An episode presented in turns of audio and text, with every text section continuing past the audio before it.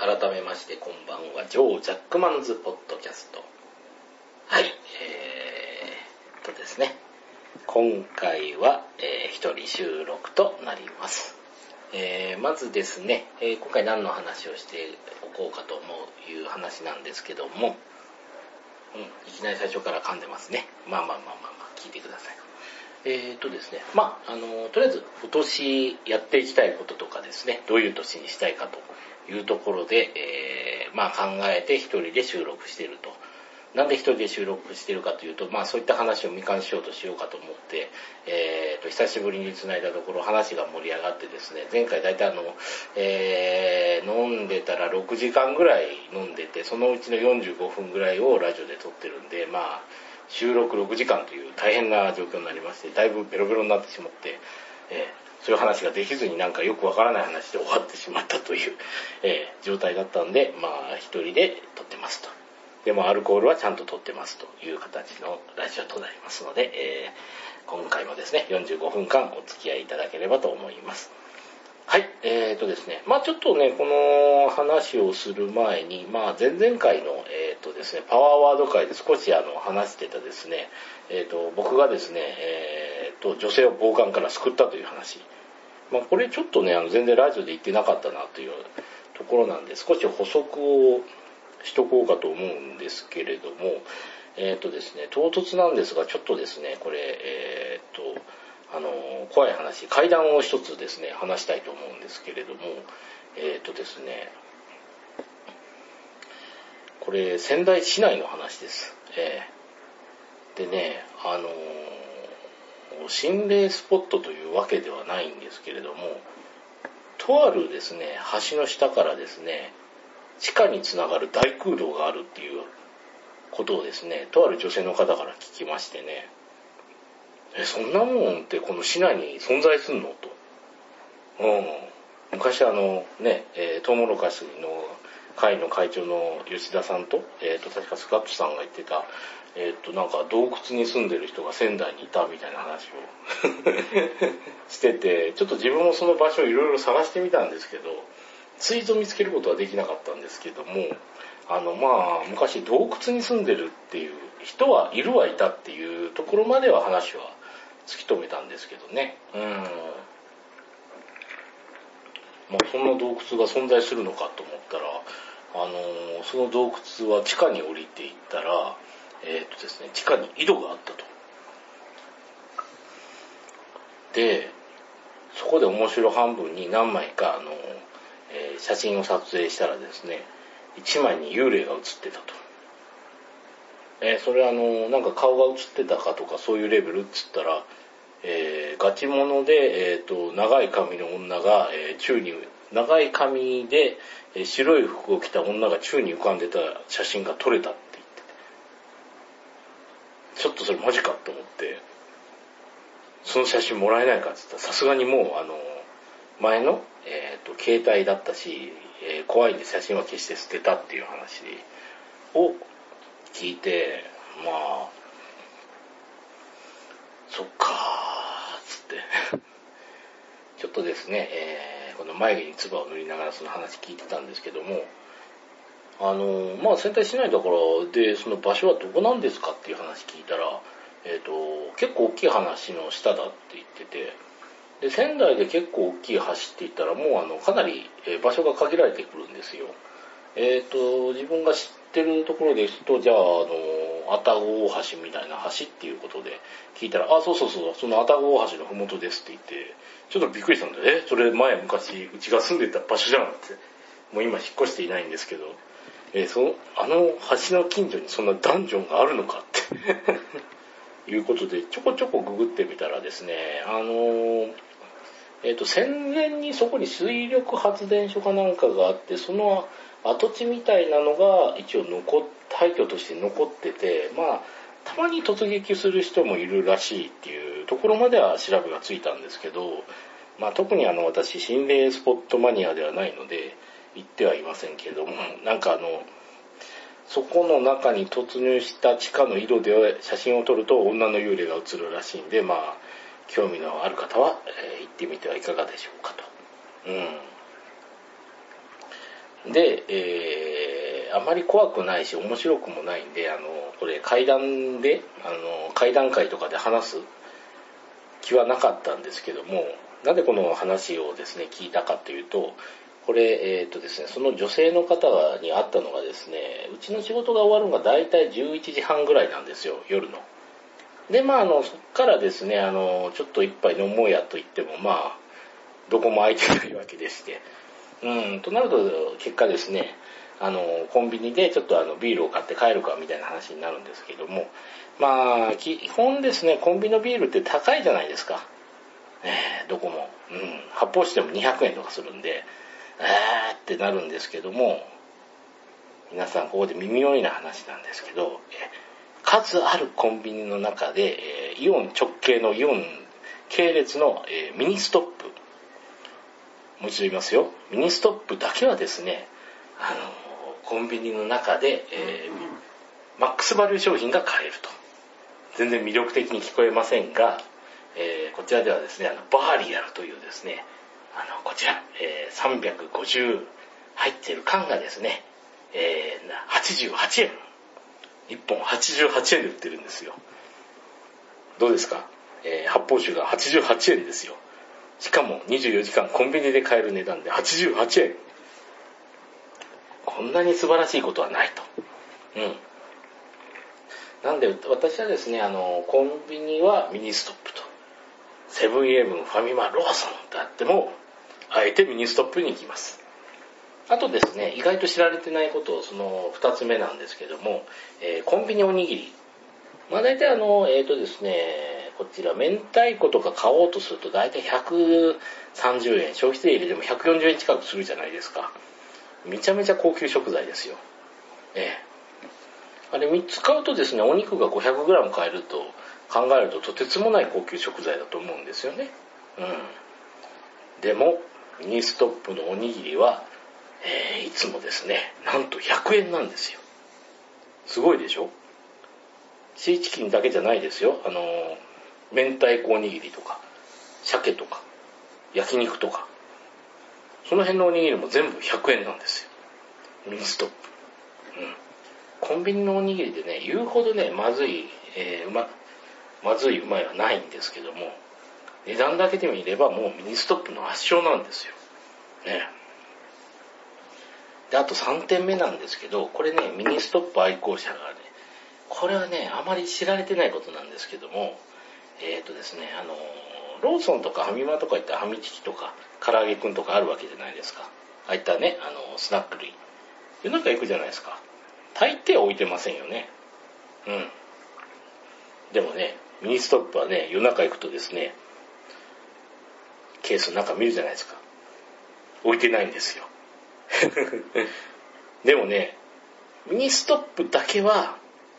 夜ですね、お願いすればその場で作ってくれるんですよ。うん。これはね、あの、店舗の案内にも書いてあるんですけど、えっとですね、あの、フライドポテトとか、まあ、唐揚げとか、あそこのメニューにあるものは全部作ってくれます。うん。これは素晴らしいですよ。そしてビールと熱々のこのフライドポテトとかで夜晩酌をするっていうのが可能になるのはこのミニストップだけです。いやー、なんでですね、今のところコンビニでね、まあ何軒かコンビニあって、あー、どこそこ行ってもちょっと売れ残りの弁当変なのしかないかなとかビール高いなって悩むんだったらミニストップに行きましょう。えー、ミニストップでバーンとバーリアル買ってポテトバーンって言えば、もうこれで満足度大上昇ですよ。うん。あとはですね、えっと、ハバネロ、ボルコンハバネロとか、あの、サヤエンドのビーノとかですね、あの辺のスナック菓子。あれもなぜかですね、マックスバリューブランドで、なぜか安くなったバージョンが売ってるんですよ。えー、しかもだいたいひゃくえんですね。普通にディスカウントしてくれてるんでね、もう全然、あのー、このね、ミニストップっていうのはですね、まあみんな避けちゃいがちなんですけど、ものすごくいいです。うん。ほんとね、もうこの、えーと、労働者の味方ですよ。ほんと。労働者は、えーコンビニ行くならミニストップ。これは声を大にして言いたいです。うん。そんなうちのですね、あの、毎日この大好きなミニストップに行ったらですね、あのー、ウキウキでこう、さあ今日バーリアポーンとバーリアをダーンと入れて、そのスナックをバーンと入れて、そしてあのポテト頼もうかどうしようか悩んでたら、夜中ですね、まあこのさっきも言った通りじゅうにじまえぐらいに女の人に声かけられて、あのすいませんっつって、表の車あなたのですかと。まああのうち宮城県在住なんですけれども、えー、ナンバーがですね、まああのえー、っとですね県外のナンバーだったんで、まあその県で言われたのかなって思って、ああまあそうなんですけど、まあ住まいはこの近所ですみたいなことを言ってて、一体それが、ね、それに何の関係だと思ったら、その女の人がですね、実は私捨てられたんですと言い出して、はいっていう話になりましたね。どういうことっていうことで、ちょっと事情を聞いたらですね、あの何でも一緒に食事してた男性が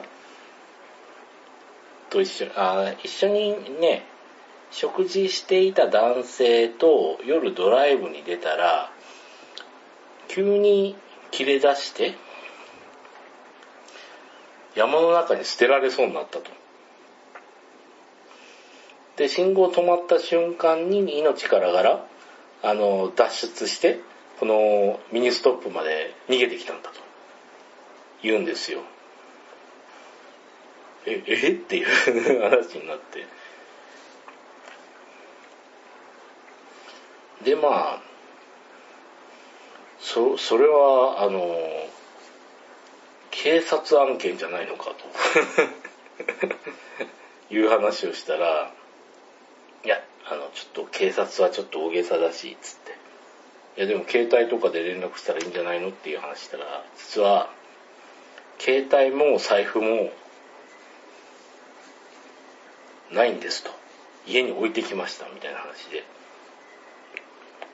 ん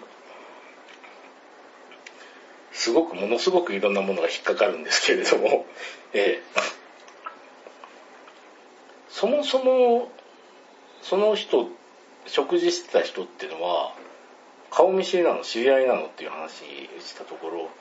いや実はあの Tinder っていう出会い系アプリってわかりますかって言って、そんなものは知らんという話をして、Tinder という自体から教えてもらってたんですけど、まあまあまあその出会い系アプリでマッチングしましたと。でマッチング場所に行って食事しましたと。そのスマホも財布もなしでっていう話で、あ、はいってで、いい感じでそこは盛り上がって、であのー、一緒にドライブしようっていうことで夜のドライブしてたら急に激高して山に捨てられそうになったと。マジかと思って、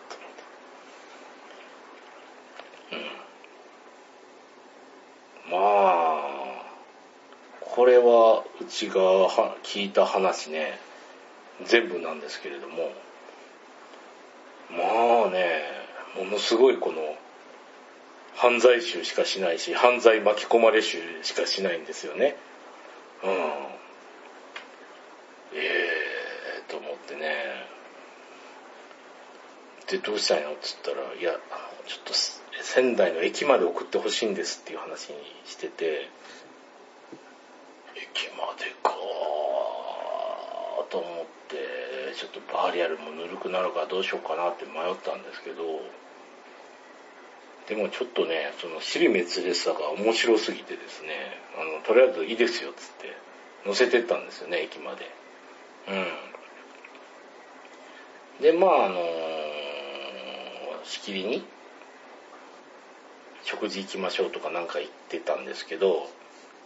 当然そんなものは全てガン無視し、そんなものは別にいいからっていうことで名も名乗らずに連れてって、でその時に聞いてたのが、まああの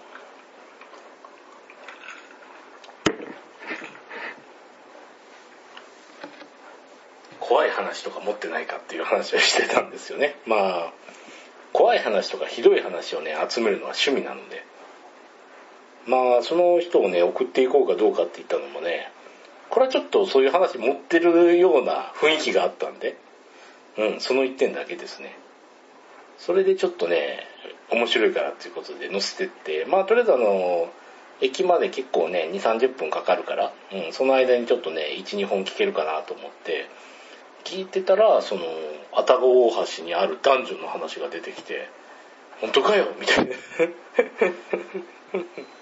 話であったんですけどね、うん、いやいやいやいやいや、まあそれがですね、あの、えー、鬼面師が話してたパワーワードのですね、仙台にふたりいるっていう話の、えー、前半部分なんですよね。でまああのー、後半部分がですね、まあ要はその、えー、とうちがそういうことで、えー、傍観から女の人を救ったよっていうことを誇張して話してたんですけども、えーまあ、その後にですね、あの仙台の市民クラブである、えー、市民クラブであるベガルタ仙台で、えー、ディーブイ 騒動が起こって、えー、解雇された選手がいるっていうことで、でその写真がこういう人にこういう人見たことありますかってバーンって、ひょっとして山に捨てられそうになった人ってこの人じゃないんですかっていう写真が回ってきて見たら、まあちょっと雰囲気は似てるけど多分違うねっていう話をしてて、うん。なんでって聞いたら、いやいやその ディーブイ 捨てた人が、えー、女の人を山に捨ててたっていう話あって、山に女を捨てるなんてそんなないだろうってことで自分のした話とこうつながってくるんじゃないかみたいな話をしてたんですけど、どうもでも、えー、そのサッカー選手が捨てた人はどうも東京の人だったらしくて、うーんでうちが聞いた限りではあのなんか仙台市在住だと言ってたし、まあ、あのエステシャンだみたいなことも言ってたんで多分違うね、ねっていう話をしてた、してたんですよ。ああそっかーつって、別人でよかったなっていう話をしてたんだけど、でも考えてみると仙台で山に女を捨てるようなやつが最低でもふたりいるってことだよなと思ってそれはやばいねっていう話に終わったっていうところが、えー、この話のオチではあったんですよね。まあ補足なんですけども、いやいやいやいやいやいや、うん、まあなんでこの話をちゃんとしなかったかっていうと、情報量が多すぎた上にあまり面白くがなくてうまくまとまらないんでですね、まあラジオで話するかどうか悩んでたんですけど、えーとそういう話を振ってきたので、まあちょっとなし崩し的に話してましたというところですね。はいまあ、みんなもあの出会い系やるのはいいですけど、男の人は、えー、女性を山に捨てないようにしてください。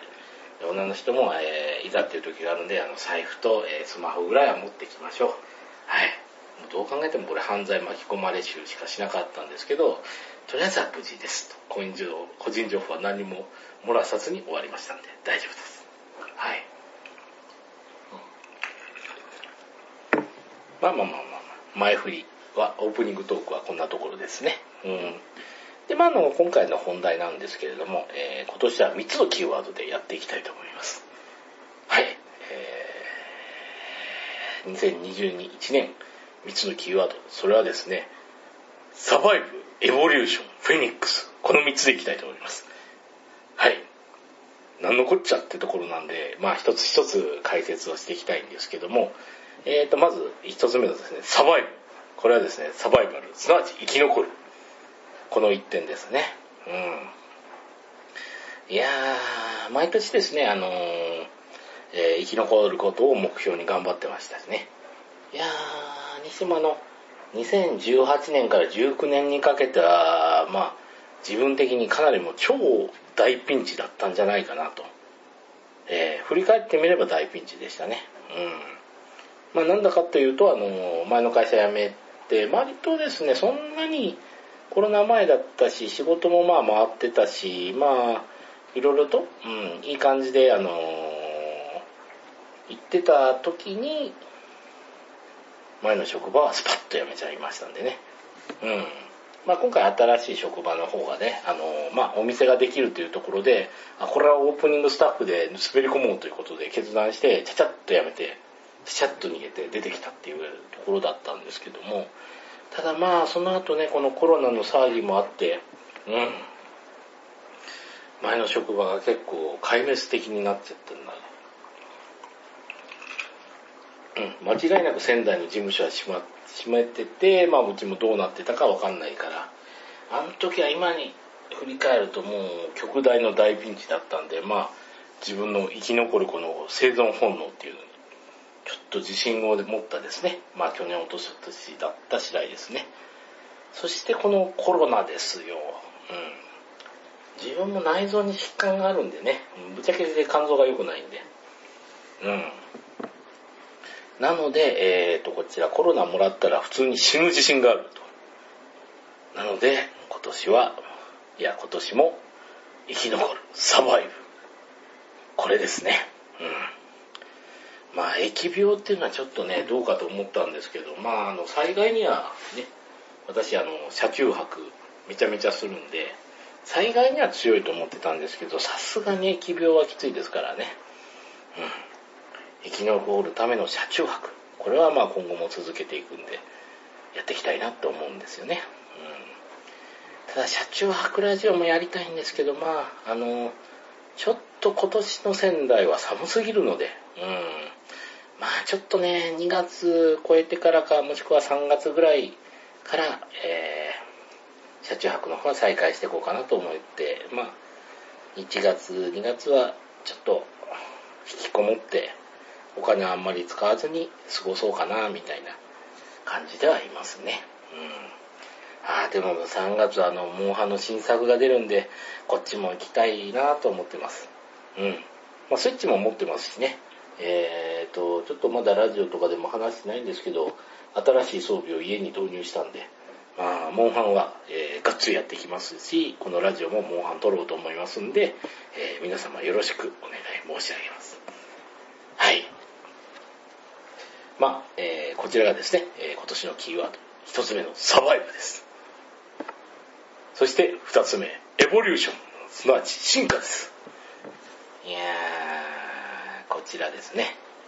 なんでこんなことを言い出したかというとですね、えー、今年はコロナもありますけれども、皆さん感じませんか？この世の中で、うん、だんだん強くなっているこのエネルギーをですね、そう、すなわちですね、宇宙から降り注ぐゲッター線の量が明らかに増えてますよ。うん、これはですね、あの今年ゲッターロボの新作がですね出るんですよ。ゲームじゃありませんね。あのアニメで新作が出ると。ゲッターロボカーンでしたかね。いやーもう楽しみで、もういきなり楽しみでしょうがないですよ。うん。確かあの初代ゲッターチームの流龍馬くんのご子息が主人公というところでですね、まあ、どういう話になるんだろうかと思ってもうドキドキしてるんですけど、いやーね、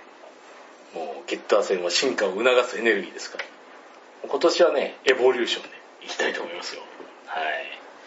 いやいやいやいや、なんでですね、今年はあのゲッターロボに負けないようにゲッター戦を吸収してですね、自分もまあ進化していきたいなとは思うんですけれども、うん、まあもうちょっとね、あのかいつまんで言うと仕事でね結構自動化できそうなところはたくさんあるんですけど、いまいちスキルがね足りてなくてまだまだ手間が多くなってるんでね、そこをなんとかしたいんだよなっていうので、まあマクロを勉強したりとか、ネットワークのプログラミングとかちょっとかじったりとか、あとはね、えっと、あの、メカを動かすあのラズベリーパイっていうね、あの基盤でちょっとね、あの、作ったりできる仕組みとかあるんですけど、その辺かじっていきたいなとか、うん。あとはあの、スクラップ部品であのパソコン組んだりして、それを活用していきたいなとか、うん。そういったね、今まで培ってきた技術とプラスして、もうちょっとね、いろんなことをやっていきたいなと思うところですよね。うん。これはもうだいぶ自己満足の世界なんですけども、うん。そこはね、人間進化していきたいなと思ってるんですよ。ちょうどゲッター戦も降り注いでるんで。うん。まあちなみにですね、えっと、今のゲッターロボがですね、どういう話になっていくかというとですね、まあ、あのレイオンって毎回あのね、えー、アニメ版の続きではなくてあの原作版で、えー、と話が進んでいくんですけれども、まあ、原作版というのはですね一度見ていただくとだいぶ狂ってるまあ、一言で言ったら狂ってる話なんですけれども、ね、そのゲッターロボも一応バスバスと続いていって最近どういう話になってるかと言いますと、まあ人類が、えー、ゲッター星に選ばれましたと。で、選ばれなかった、えー、爬虫人類とか鬼とかあの辺っていうのはあのゲッター星を憎んでると。まあ、ぶっちゃけ言うとゲッター星が弱点になっちゃったんでゲッター星浴びると死んじゃうと。人間は進化してきますよと。人間は大丈夫です。で、他の生き物はゲッター星食らうと死んでしまうというところでゲッター星を憎んでるっていう流れで、あのー、人間を滅ぼしてゲッター星をなくそうという感じで、えー、戦ってたっていうのが概略なんですけども、えー、実のところですね、あのー、ゲッター星っていうのは人類以外を全て滅ぼすようなエネルギーになってしまってると。すなわち大宇宙で言ったら、えー、大宇宙に、えー、いろいろな生物がいるわけなんですけど、全部ゲッター星を憎んでると。うん、そしてそのゲッター星に選ばれた人類っていうのは宇宙全宇宙の敵みたいになってるんですよね。なので全宇宙対人類みたいな構図に、えー、なってるっていうのが最近のゲッターロボの流れなんで、もうこれどっちが強いかって ど, ど, どうするんだろうこれみたいな話になってるんでね、いやーこれ楽しみなんですよ。そのどこまで話をやるのかって、まああのね、作者の石川先生もどんどん話を広げていってね、もうどうしようもなくなるっていうのがいつものパターンなんですけど、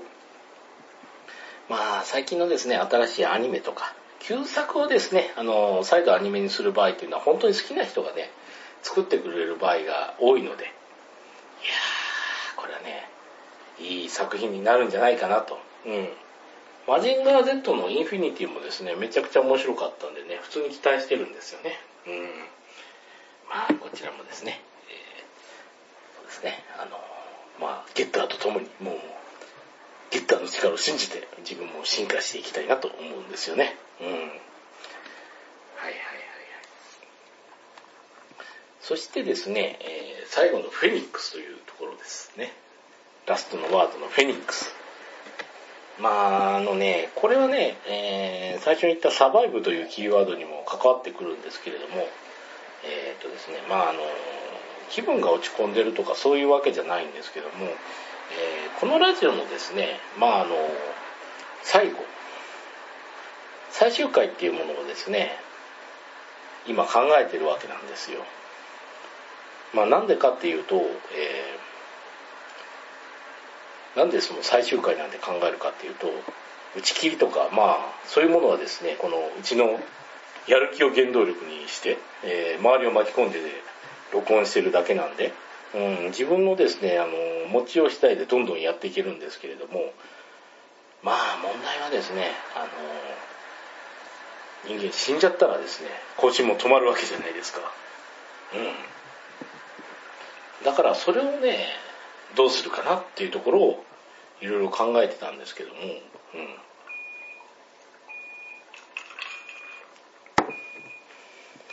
まあこのねうちもコロナに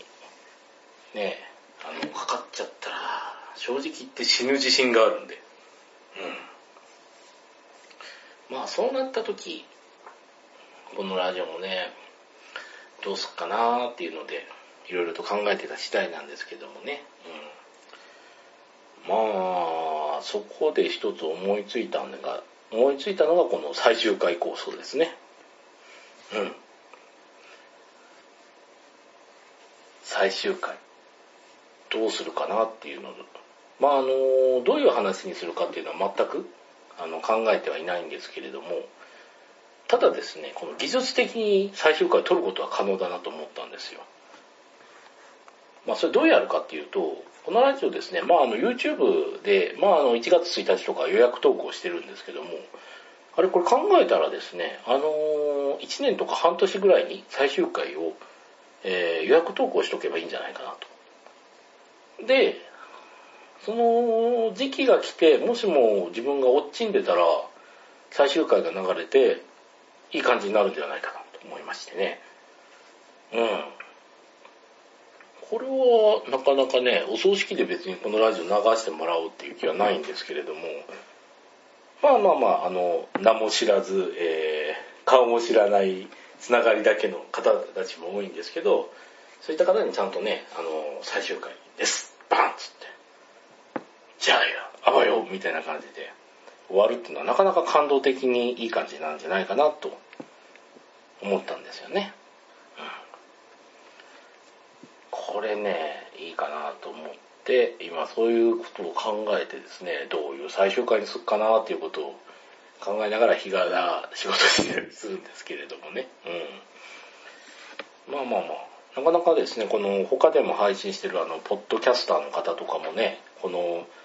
もしもの時のために、えー、最終回ですね、まあやる、えー、と更新することができなくなったっつってなかなかね、あのラジオって最終回ちゃんと撮って終わるっていうパターンがですねなかなかないですね、うん、ビーエス モテモテラジ袋の千秋さんがですねあの引退すると言って引退したっていうのはいい流れだなと思ったんですけど、ただ自分のやってるラジオの最終回ってどうするかなっていうのがなかなか難しいものがありましたけど、でもあらかじめ取っといてですね、あの予約ねだけしとけばまあ生きてる限りはそれをですね、あの予約をまた先延ばし先延ばしにしとけばいいわけですからね、うん、ただ間違って公開されたらちょっと恥ずかしいですけどね、うん、死んだのかってなったらごめんなさいってなるんでそこだけは注意しとかないといけないのと、まああとは YouTube がもしもね潰れるとかなくなったりしたらこの、えー、投稿も無駄になるっていう部分はあるんで、まあそれはしゃあないですね。なんでまあそうなった時のために媒体を に,さん 個準備しといてそれで流すみたいな設定にしとけば大丈夫なんじゃないかなと思いますね。うん。まあ別にあの映っていうわけでもないしラジオ終わらす気は全然ないんですけど、まあでもラストはいっぽん作っといた方がいいんじゃないですかね。うん。何気ない日常会で終わるようなラストでもいいですし、最後にもうあの言いたいことを言って終わる感じのな感じもいいね。うん。まあ家族に向かって語る部分もあってもいいし、で家族が、えー、このラジオの存在を知って、えー、どれぐらいあるんだろうってにひゃっぽん近くあったら多分唖然とするだろうね。まあいいだけ聞けるねっていうのでしばらく楽しめるねっていうのがあるんで、まあ死んだ後も若干悲しみもね和らぐんじゃないかなという気もするんで、なかなかこの最終回構想っていうのはですねいいんじゃないかなと思うんで、まあ他に配信してるねポッドキャスターさんもなんかどんどん、えー、私はあのこういうネタはフリーでやってますんで、えー、使っていただければいいんじゃないかなと思うんで、うん、なぁと思いますね。あとですね、まあちょっとその補足なんですけども、えっとね、これね、あの YouTube 公開してる人に耳寄りな情報なんですけれども、あの YouTube 投稿するときにですね、これ子供用コンテンツですかって聞いてくれるんですけど、えー、はいにして出してたらですね、なんかね、えっとね、あのうちのラジオっていうのは、えっとそうなると広告とかのリンクがなくなりますよとか聞いてくるんですけど、そもそもあの登録者数がですね、えっとせんにんいってないんで、まあ、広告審査とかそういう話の、えー、ラインにもとてもとても立てないようなラジオだったんで、別にそんな構わんよと思ってたら、えー、広告が全部なくなってたんですよね、気がつくと、ね、すごいですよ。このラジオっていうのはですね、前も話した通りなんですけど、えー、熱狂的なですね一人のリスナーによってですね支えられてますからね。まあそれは誰だっつったら自分なんですけどね。はい。自分がですね、たまに一人で酒飲んでる時に聞き返すのがですね、まあ非常にいいんですけれども、やっぱりあの、にひゃっぽん近くあるとね、あのー、いちいちこう出すの大変なんだ、なんですけども、えー、YouTube のですね、あの中でこうダッといくと、あの、にひゃっぽんぐらいバッとですね、あの、相当できるんで。いやー、これね、すごい楽。あと自分のラジオ聞くために シーエム ね流れるためにちょっとイライラしてたんですけど、今ですねその設定したことによって シーエム を全カットできたんで、もうね快適。うん。いやーほんとね、まあだいぶね狂気をはらんでるんですけれどもね、あの YouTube なんですけど、えー、と広告を全カットできるっていうのがですね、いやーこれは素晴らしい。もうこのままの状態で登録者数増えない方が本当快適なんじゃないかなと思い出すと、本当にね、あのアンチ YouTube っぽくて怖いですね、うん、いやー本当に、うん、そういやこのラジオでも、えー、と面白かったら登録をお願いしますっていうこと一言も言ってないよな昔は言ってたような気もするんですけど、えー、チャンネル登録お願いしますみたいなことを一言も言ってなかったし、うん、増やすつもりもなかったけど、うんえー、よくその、ね、再生数とか、えー、登録者数は気にしないよみたいなことをですね、あの強がりでも何でも言う場合があるんですけど、うん、本当に気にしてない状態に入ってきたんで、だいぶ狂気をはらんできましたね。はい、自分でもなかなかこれは面白いんで、あのこのですね狂気の、えー、あまり登録者数を増やさず俺が快適に見られる YouTube っていうのを構築していきたいと思いますね。いやー再生数あまり伸びない方がいいのかなっつって、うん、いや本当にねこれノー シーエム でいちじかん近く、えー、YouTube でね動画流しまくってるからねえ、なんか本当 Google さんに足を向けて寝られませんわっていうか、お音源保管庫として使ってるからめっちゃ楽だなこれっていうしかないんだけど、うーんあとあとなんか、うん、お金取るとか言い出したら消しますけどいやだからまあ YouTube でね広告で稼いでる人がたくさんいれば多分その分 YouTube さんも儲かってるんでその人たちも儲かるからいいんじゃないかなっていう、その人たちのおかげでこういった狂気のラジオが撮れるという感じになりましたね。うん、そして、えー、とこのみっつめのキーワードのねフェニックスなんですけれども、これはフェニックスというと有名な一節ですよ。灰の中から蘇るからフェニックスなんですよ。なんでこういうことを言うかっていうと、最終回を撮ろうかなと思った時に最終回終わった後に、えー、劇場版が公開されるという流れ、これをやりたいなと思って、えー、すなわちあの最終回でもう終わったねっていう話があった後に、えー、劇場版を公開する設定にしといて、えー、それを前編後編で出すと、うん、これ結構面白いんじゃないかなと思って、死んで死んだーって言っていろんなラジオがこう再生されて、あこういうことあったんだみたいなことやってて、もうさよならって言ったところのあのこの余韻を台無しにするようにその劇場版で元気ですかっつって始まるというなんかそれ考えたらですね一人でゲラゲラ笑ってちょっとこれは絶対にやろうと思いましたね、うん、で劇場版前後編は、えー、どうなのかな、えー、ワンシーズンごとに公開しといて、えっと、最後あの、えー、引きで終わるみたいな。うん。どうでもいい。クリフハンガーで終わって、劇場版最終回とかで終わると。うん。まあ、もともと シーエム もカットしてるんで、これあの、収益がどうなるかっていうことも考えないでいいんで。いやー。特に誰にも迷惑かけないはずなんで、それでいきたいですね。うーん。なんで、えー、これですね、フェニックス。肺の中から蘇るというところ。これの具現化をやっていきたいなっていうところですかね。うん。なので、今年のキーワードですね。みっつ。サバイブ、エボリューション、フェニックス。このみっつでいきたいと思いますね。うん、いやー、ちょっと今年も楽しみなんですけれどもね。うん、若干あと時間が余ったんで、まあ、あと今年はどういうことを話をしていくかっていうところなんですけども、まあ、あの、えー、ことのね、えー、れいわさんねんに入ってから、あの、あそこ行ってきましたよ。あの、えー、福島県須賀川市。はい。まあ、知る人ぞ知る、えー、円谷英二さんのえー、生誕の地でもありまして、まあそこの町自体がですね、結構ウルトラマンで町おこししてまして、で、そこにですね、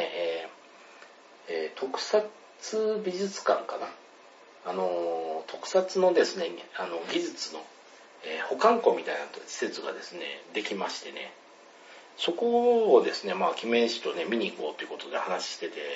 まあちょっとで、ね、ふたりで行ってきた次第なんですけども、まあなかなか面白かったんでね、これはまあちょっと、えー、きちんと整理してですね、あのご報告したいなと思ってますね。あとはですね、やっぱり今年はやっとこう、えー、ゴジラ対キングコングが公開になると。今のところの情報ではさんがつ頃に公開になるみたいな話で、日本はもうそれぐらい一緒にやってくれるのかやってくれないのかわかんないんですけども、まあ、これもですね、非常に楽しみではあるのと。うん、まあ劇場怖いですけれども、まあでもゴジラさん見たいんで、うん、いやーもうゴジラ映画の新作がまた見れると。そしてあの続編続くような感じで終わってくれたらまたちょっと楽しめるなと思って、まだまだ死ねませんねみたいなことを考えてるんですよね。うん。あとね、あのずっと契約してこなかったネットフリックスなんですけど、あのゴジラのアニメもやりますからね。